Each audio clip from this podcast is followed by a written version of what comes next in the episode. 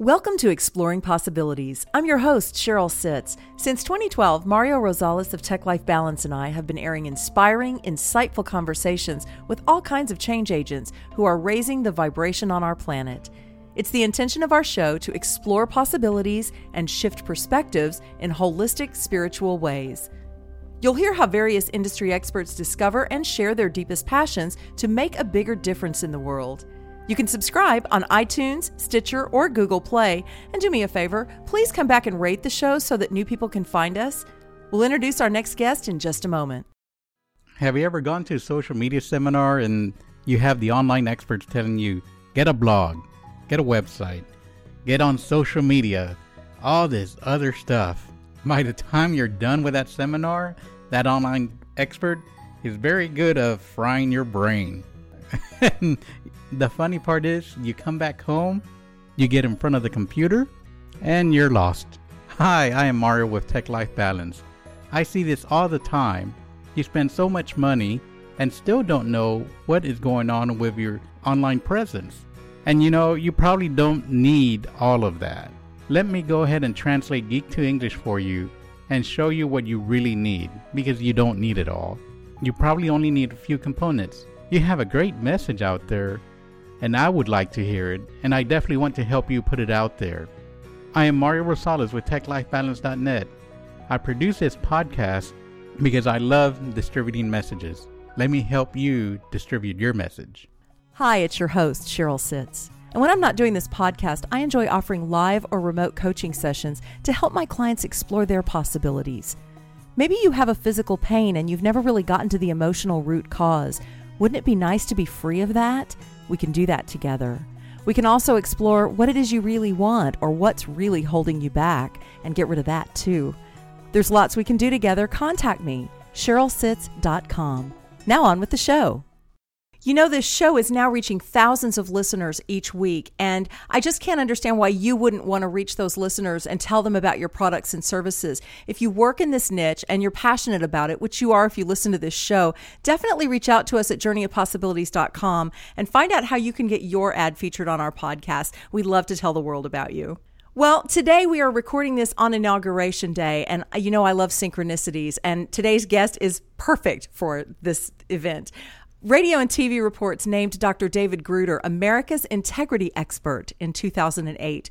Over his 40 plus year career, he's founded or been a board member for numerous for profits and nonprofits, has been featured in Forbes 17 times, and has given hundreds of keynotes, training programs, and media interviews in eight countries on three continents. Why is Dr. David Gruder such a sought after thought leader and trusted advisor for diverse leaders, entrepreneurs, and professionals? Well, clues can be found in his personal and book awards for politics and society, social change, leadership, collaboration, conscious business, psychology, health and wellness, and self help.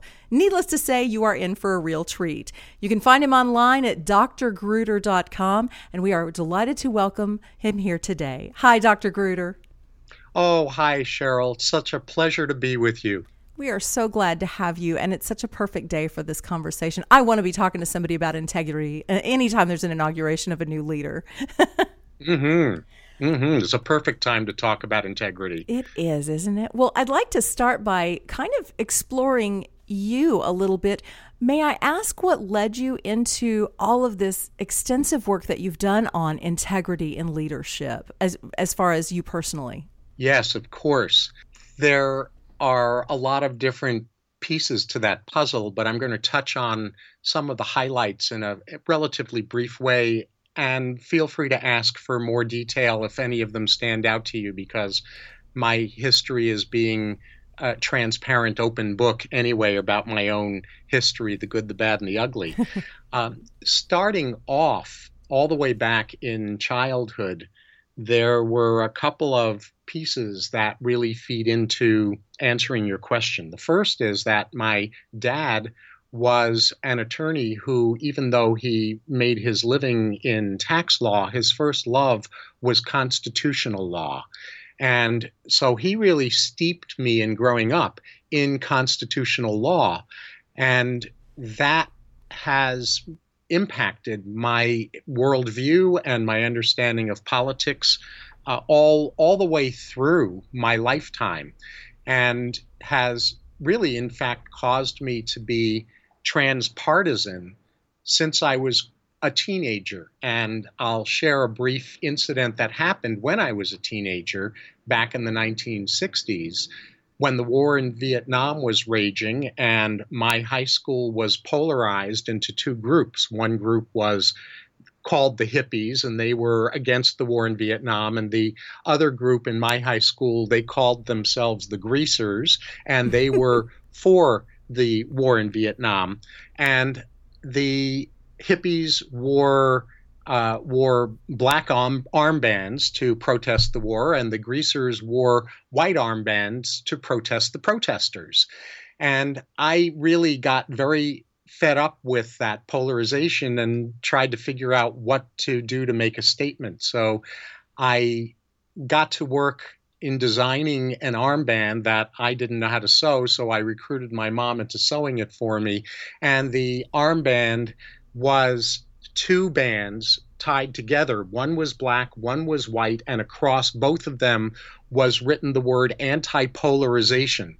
So my armband finally gets ready for me to wear on the first day and so i put it on, on and i proudly wear it into my high school wanting these two groups to start joining together in dialogue finding mutual ways to uh, to synergize their perspectives.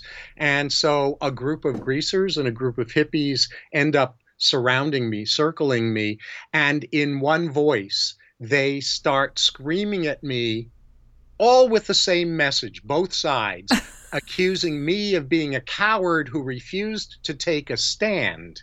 And they didn't understand that what I was trying to convey was my stand. That my stand was we've got to find the wisdom in seemingly opposite perspectives in order to generate really sustainable, high quality solutions. And so it was a really early lesson in my getting my wish, which was to get them get these two diverse groups on the same page but i was so young that i the only way i knew how to do that I didn't know this until that moment, was to get them to join together to to criticize me. right. You sacrificed yourself to bring them together, right? Unknowingly sacrificed myself. And my life since then has been about learning how to bring individuals and groups together without turning myself into the sacrificial lamb, which I believe I've finally succeeded at doing. So that's that's one piece from my childhood. And is it okay if I share a couple of other personal pieces? Oh, please, yes. So the interesting counterpoint to that was shortly after that in 1968, I ended up at Woodstock. and actually, my parents sent me. now they didn't know what they were sending me to right. because nobody knew what Woodstock was going to be beforehand. But uh, Woodstock really impacted my worldview just as much as my father's perspective on constitutional law did, because here I was, a 15 year old uh, naive. I came to Woodstock a drug free virgin, left Woodstock a drug free virgin, believe it or not. Uh, I thought I was there for the music, but what I was really there for, that I didn't, of course, know ahead of time, was to experience what it was like to be in the middle of a temporary city of a half a million people who knew the world's eyes were on us and were dedicated to showing the world that a half a million people could actually have each other's backs. And to be part of that really showed me that we could have far more positive impact than we thought we could. And that, that was a very profound experience. And then fast forwarding to September 11th, 2001, I was born and raised in New York, and I've lived in California since 1975. But my mom was still alive at that time. She was living back in the home that I grew up in in the second half of my childhood in New York. And I was back in New York to help my mom begin to prepare her house to be sold because she had decided the time had come for her to move out of that house. and I was there when 9 11 occurred. Wow. And I was very impacted being in New York on 9 11, of course, as many others were, whether they were in New York or not, but particularly New Yorkers were very impacted by being in the vicinity of ground zero. And when the foreign policy statement came out about reaction, response to 9 11, about three weeks after 9 11, it was so much the opposite of what I knew that the New Yorkers' perspective about 9 11 was, that something snapped in me. And I knew that I needed to make a statement about a, an integrative, holistic response to the root causes of terrorism psychologically, which I refer to as fanaticism disorder. And so, out of all of that experience, my declaration of global responsibility got birthed. And when I had finished writing it, I wrote it with an intention that I would somehow, in ways that I didn't know how to orchestrate, would end up being brought to Geneva, which is the working capital of the United Nations, to talk about this and to uh, to help elevate the consciousness of world leaders. And through a bunch of synchronicities, a handful of years later, I was brought to Geneva to train a group of ambassadors to the World Trade Organization in collaboration based negotiation strategies instead of the common ones, which are compromise or coercion based. So that's just some of the background. And there's more, but that's uh, some of the highlights of how I ended up being so integrity focused in my life's work. Well, and I have to ask you what's going through your mind as you're doing these things, both at the very local level of what impact it has at a city and then all the way up to the UN. Today is a very emotional day across much of the world as we bring a new president into office, a very controversial campaign trail for both both of the parties and then now this inauguration it seems like emotions are more heightened than I've probably seen them since the 60s around politics and what's going on. What are you what are you feeling around all of that from your perspective? Yeah, I'm feeling an exquisite blend of joy and fear. And the reason for each, the joy part is that I've been I've been aching for a shift in our society where we finally stopped um, being controlled by the status quo and where there would be mold breakers that would emerge in positions of influence who wouldn't be beholden to business as usual. So, my joy part is about seeing that that's exactly what's going on and it's upsetting everybody and my fear part, of course, is that with great power comes great responsibility, to quote the uh, Spider Man um, world. Yes. And uh, actually, that was uh, Spider Man's grandmother, I believe, who said that to Spider Man when he first became Spider Man. and uh, and so here we have someone who's very mer- mercurial, who's very unpredictable, who has been inaugurated as president on this day that you and I are recording this interview. And it's really um, an unknown in terms of how he is going to step into that role once he has really gone through the top level security briefings that only the president of the United States receives. Yes. Yes, we were kind of speaking about that before the interview. He gets the rest of the story and then gets to figure out what he's really facing in terms of his objectives. Mhm. Yes. So it's a combination of joy that the pot's being stirred and fear about the the wild card unpredictability of what that's going to lead to. And of course, what I'm holding space for is the elevation of consciousness that I've been aching for since 9 11. Yes. Literally since 9 11, and kept hoping that it would that happened, that this shift would happen as a result of 9 11, which in my opinion it didn't, and then as the result of the 2008 meltdown, which in my opinion it didn't. And so now this is my next hope that we will elevate our consciousness. I am I am so aligned with you on that. And I it to me it seems like the first hurdle had to be to get us past apathy because most of America wasn't even voting. Most of America seemed to be sleepwalking through daily routines and so fixated on, you know, just the immediate needs and wants that that there wasn't much involvement in in the big picture. And I'm not seeing as much apathy anymore. For better or worse, seems like everybody's at least awake now or most of us are. Yes, I think that much larger a percentage of our population is emerging from what in psychology we call learned helplessness.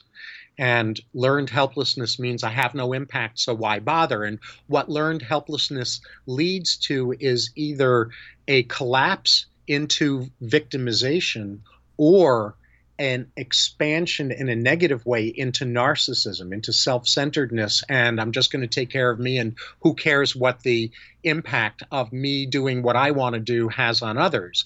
And so now we've got a greater awareness and a greater involvement, and at the same time, the form that that's taking Sheryl, is hyperpolarization, this kind of rightness addiction about how wrong people with different perspectives from mine must be, and not just how wrong they are, but how ill intended they must be because they don't think like I do. Yes. Yes. I'm seeing relatives un- unfriending and, and putting up walls against other relatives, friends abandoning friends. It's like, the polarization is really extreme right now. And I guess that's why I'm so excited to have you on the show because you do have such a higher perspective of this whole scene. Is this just a natural part of the evolution of what we have to go through in our awakening is to be that polarized or is that what do you feel about that?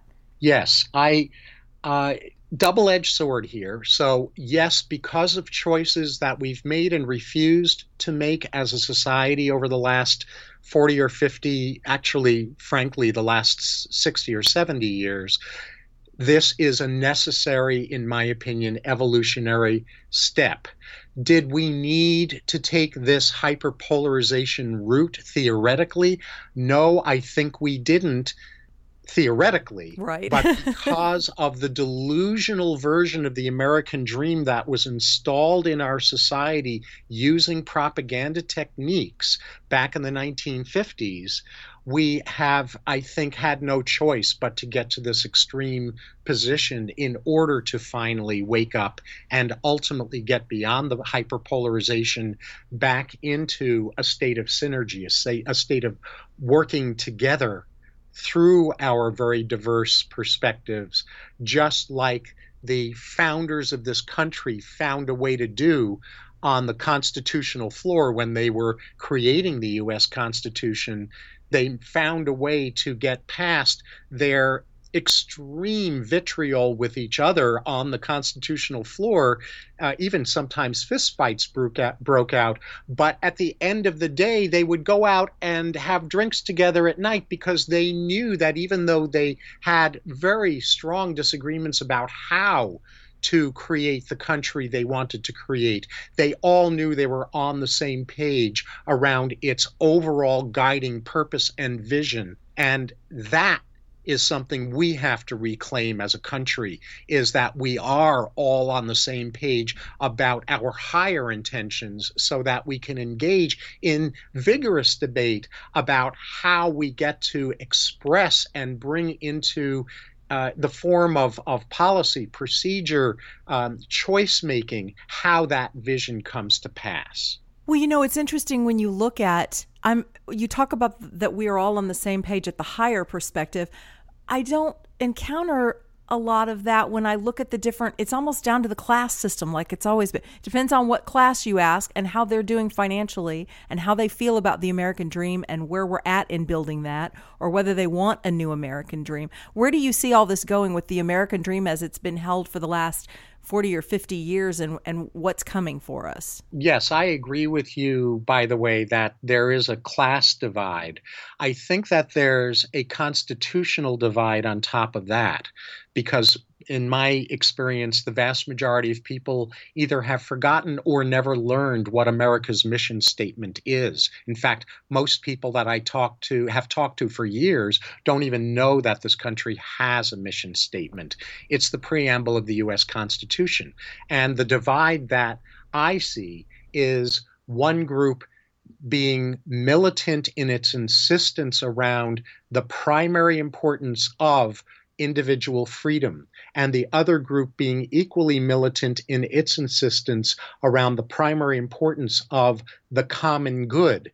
And both groups forgetting that the mandate, that the mission statement of, of our country is a psychologically audacious mission statement, which is about making decisions in government and as citizens that grow from a healthy relationship with the built in tension between the equal importance of preserving individual freedom and promoting the common good.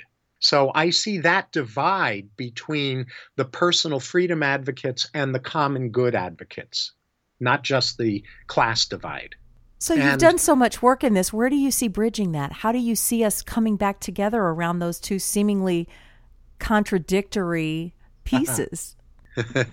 yes, it's a it's a wonderful question, and I see people coming together when they finally understand the profound differences between the version of the American dream that was installed in our society in the 1950s called the American dream and what the original American dream was that is so beautifully captured in the Declaration of Independence and the Constitution. Those two versions are at odds with each other, and maybe the thing to do next right now is to contrast those two visions. Absolutely. You are you are spot on. It is so true. We are all caught up in our careers and our jobs and buying our house and getting our cars and getting our a very 50s dream is still kind of I think I'm I'm encountering a lot more people that have become disillusioned with that and figured out that's not their dream. But overall, I do still think a lot of people are still worried about what's in it for me instead of what's in it for we. So, um, how do you think we get their attention back on the Declaration of Independence and and what the mission is? Uh, may, if I may, I'll do a, a brief description of the anatomy of the 1950s version of the American Dream and contrast it with the original version. Please do. Okay. So, at the end of World War II, Harry Truman was president, and he was aware that there were two very, very uh, overriding priorities from his perspective that that our country was faced with. The first was keeping the economy growing in peacetime because the reason that the United States recovered from the Great Depression, that one of the big reasons, I should say more accurately, was through a wartime economy. And Truman knew that, and he wanted to figure out a way to keep the economy growing in peacetime so our country didn't become dependent on war in order to grow economic. The second concern that he had was that he was afraid, as many others were at that point in time, that what happened in Nazi Germany could happen anywhere, including in the United States. So he wanted to minimize the chances that that could happen. The reason he was concerned, and others were concerned about that, was because the Nazi propaganda machine was built on the published works of the father of modern public relations, who was an American patriot by the name of Edward Bernays. And so he knew that Bernays's tactics were far more powerful than they were already understood to be in the United States before the Nazi minister of propaganda, Herr Josef Goebbels, got his hands on, on Bernays's published works. So Truman organized a group of, of um, politicians and business people and charged them with the task of coming up with a plan to handle both of those concerns simultaneously keeping America's economy growing in peacetime and minimizing the chances that what happened in Nazi Germany could happen here. And what they came up with was what they called the American Dream, which was installed in the United States using Edward Bernays' propaganda tactics in the 1950s. And what it's built on is the opposite or the, the, a distortion of the original American dream. So let me do that contrast now. Okay. The original American dream has as its pinnacle, if you can imagine a triangle, and at the pinnacle, the top of the triangle is the pursuit of happiness. And at the corner of both corners of the base of that triangle, you have at one corner on the base personal freedom. And at the other corner in the base, you have social responsibility. And the combination of fr- freedom and the common good was going to synergize with each other to enable the pursuit of happiness to occur. Well, in the 1950s, the pursuit of happiness at the top of the triangle got redefined as excessive consumerism. Amen. Excessive consumerism. Nothing wrong with things and stuff and yes. lifestyle and adventures. Nothing wrong with that. But when we equate those things with happiness, the game is over. We're stuck. We're trapped. So the pursuit of happiness got redefined as excessive consumerism. Freedom got redefined as conformity freedom got redefined as here's the version of what we're pursuing. We're pursuing the 1.8 kids. The I'm being facetious. The two cars, uh, the two car garage with the private house with the white picket fence and the vacations and all of the latest consumer toys and uh, and uh, electronics and gadgets at the at the house. Yes. And what responsibility got redefined as was overwork because the people in the workforce had to work longer and longer hours to climb a corporate ladder in a job they weren't necessarily thrilled with for a company whose values they weren't necessarily thrilled with in order to love quote unquote their family by providing their family with enough money to get all of those things that were defined as the new version of happiness. And this perversion of the American dream is directly responsible for every single one of the social deterioration dimensions that most of us know about that have occurred in our society, in business, in government, in overtaxation, in every aspect of society since the 1950s. That is so true. And you know, the other thing that seems to have gotten redefined or re emphasized the pursuit of happiness became the pursuit of happiness. All those things that we redefined in the rest of the triangle led us chasing, chasing, chasing the dream that was ever elusive because we couldn't get enough. It exactly. it was maddening. It, it, it is maddening still for a lot of people. It's a never-ending loop. It's a bottomless pit because uh, there's a. This is why, by the way, that by the 1960s, consumer debt had skyrocketed already by then to unheard of levels prior to then. And of course, it's gone way out of control since then because there was a built in shortfall between what people were bringing home in their paychecks and the amount of money that was necessary in order to fulfill the uh, the promise of the American nightmare, the, the 1950s version of the American dream. And that's why people are trying to step off that merry-go-round now uh, because they're seeing that that is a, a hopelessly dysfunctional happiness formula. But the problem is they've forgotten or they never learned what the original happiness formula's anatomy and ingredients were, so they don't know what to replace the faulty version with. I love that hopelessly dysfunctional. Boy, that really nails it. That you described it well. So, is there a graceful way that we can move from this American nightmare, as you just coined it, into a more balanced American dream? I mean, we really are in, in a place of defining a new American dream, aren't we? We are. We're in in the process of what I hope will result in a 21st century expression and embodiment of the original American dream. And as a psychologist, one to answer your question, one of the key ingredients in making the shift is to remove the notion that there's an enemy here. What we are seeing is unintended consequences that have come from largely noble intentions. So there's no enemy here.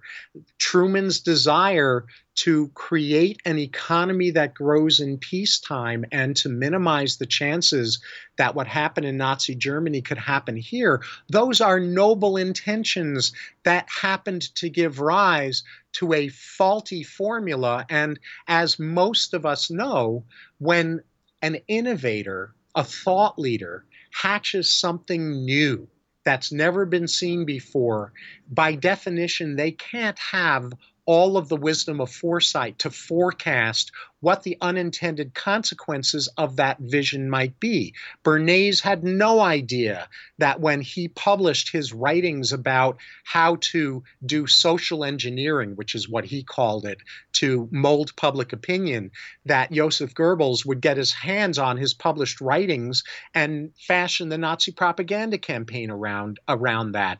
Einstein, when he stumbled into the law of relativity, E approximates mc squared, he didn't say, oh, goody, goody, now we can create nuclear bombs. Unintended consequences of noble intentions. Yes. If we remove the enemy, the delusion that there's an enemy here, we can then sit back and say, ah, unintended consequences loving mistakes here, as I call them, loving intention, mistaken expression.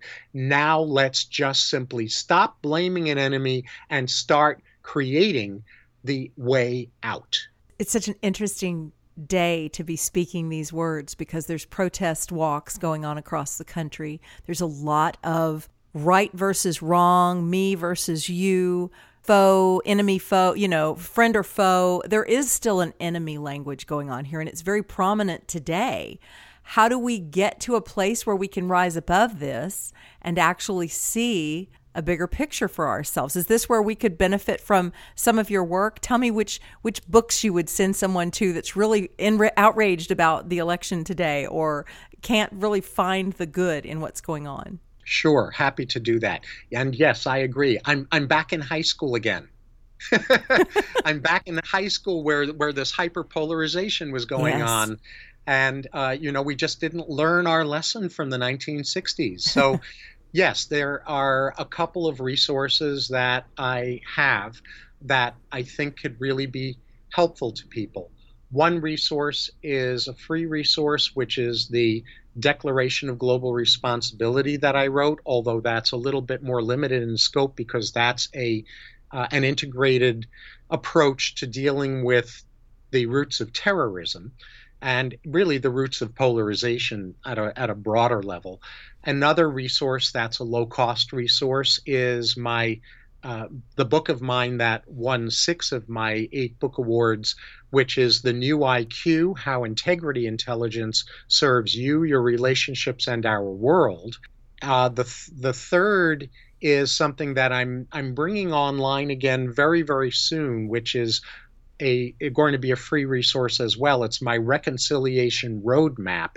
It's a step-by-step roadmap for uh, for rising above and making the most of our differences on behalf of creating sustainable solutions rather than on behalf of increasing our polarization. And when my reconciliation roadmap is available again, it'll be featured on the homepage of my main website, drgruder.com, although uh, it, it will also be available directly through the URL reconciliationroadmap.com. And then the final piece is that people are struggling, I believe, to develop right relationship with power. A lot of people are stuck in the power means tyranny, power means coercion, and if I'm going to step into power, I have to sacrifice my integrity and social responsibility, and that's a lie. And then there are other people who are so angry at the power addicts, the power drunk, the power tyrants, that they've gone into adolescent rebellion and whatever the power drunks are doing, they stand in direct opposition to that. And that's equally dysfunctional. and then the third dysfunctional reaction to power is to become the ostrich, to stick one's head in the ground and say, I, I've got no power, there's nothing I can do. So I have a course that I just launched, which is on ethical personal power effectiveness. And so that resource is another one of mine that I think is going to be very important in helping the shifts happen that need to happen on the individual level and on the leadership level. This is just such a valuable conversation to be having right now. I'm just, I really want to say thank you for taking the time to have this conversation with us today because there are a lot of people who are going through all of those different reactions to power, especially today. There's the quote unquote winners and the quote unquote losers, and there's really nobody in between. I'm not meeting too many people that are apathetic about this one. They're either really happy or they're really angry. mm-hmm. Yes. And you know, the, the term in between, Sheryl, I think is a really important term that you've brought up because a lot of people think of the in between as this this this very bland, boring gray area between one extreme and another. And that is because most people have been trained in a uh, in a very inferior problem solving strategy called compromise. Yes. And compromise is not what I'm advocating. Compromise is a, a backup plan when the superior problem solving method proves impossible because one or more parties are unteachable or unwilling to collaborate. But the best attainable outcome with a compromise strategy is all parties walk away from the negotiating table feeling equally ripped off.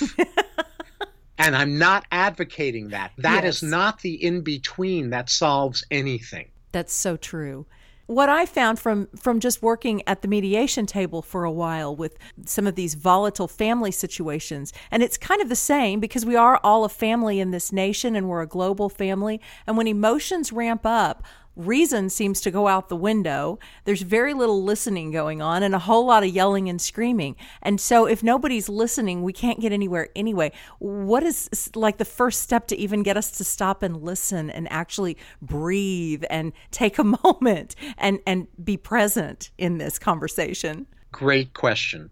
I go into a lot of detail about the mechanics of how to do that in my ethical personal power effectiveness course and also in my uh, in my full spectrum anger literacy and effectiveness course. And what it's about is really getting a skill set developed that number one helps us distinguish between when we are in our our thinking mind, our intuitive connection, our higher connection, our higher human self, versus when we are in the middle of what I now refer to as a reptile brain takeover. And when people are screaming at each other, their reptile brain has taken over. Uh, and what that state is that most people don't really understand is that when we are so stressed inside ourselves that we are generating stress chemicals, norepinephrine, adrenaline, cortisol. Those chemicals go straight to our brains, and their function in our brain is to turn off our cortex, the thinking part of our brain, and to turn on our limbic system, our amygdala, our reptile brain. And so we deteriorate into being animal brain reactors. Yes. And when we are flooded that way, when our brains have been taken over by those stress chemicals, we cannot, by definition, think our way out of a paper bag because the part of our brain that's capable of thinking has been shut off temporarily by those chemicals. Yes. So any attempts to have rational discussions when our brains are flooded with those stress chemicals can never succeed until those stress chemicals have been reabsorbed out of the brain back into the midsection of our body where they came from in the first place. and possibly one of the hardest, most grown up things we have to learn how to do is in the moment that we most want to scream or punch somebody, that we stop and take a breath and calm down and be able to actually come back to that reasoning place where we can have a conversation. But and and it seems like when, then we get the mob mob effect, you know, when we get more people in these protests and things, and and that takes over, and emotions even escalate further. So I am, for one, am setting the intention that our we'll take a big collective deep breath after today and start to actually be able to think collectively. Where do you see that yes. starting to happen? Where I see it starting to happen is in a number of different communities of people that are attempting to do this very thing. They're uh, I, I'm not re- I'm not connected with any of them directly yet, so I'm not remembering the names off the top of my head. But there are groups that are really dedicated to finding the third way, the the alternative to either or. And uh, I think that regardless of whether someone finds those groups or doesn't, I think the challenge in front of every one of us is to elevate ourselves into a level of psychological competency that's rarely talked about, which is tensions competence, the ability to hold in a good way inside ourselves. The tension of what seems to be an either or, so that we can find the grains of truth or the nuggets of truth or the or the boulders of truth in each of the either or perspectives so that we can build a both and wisdom.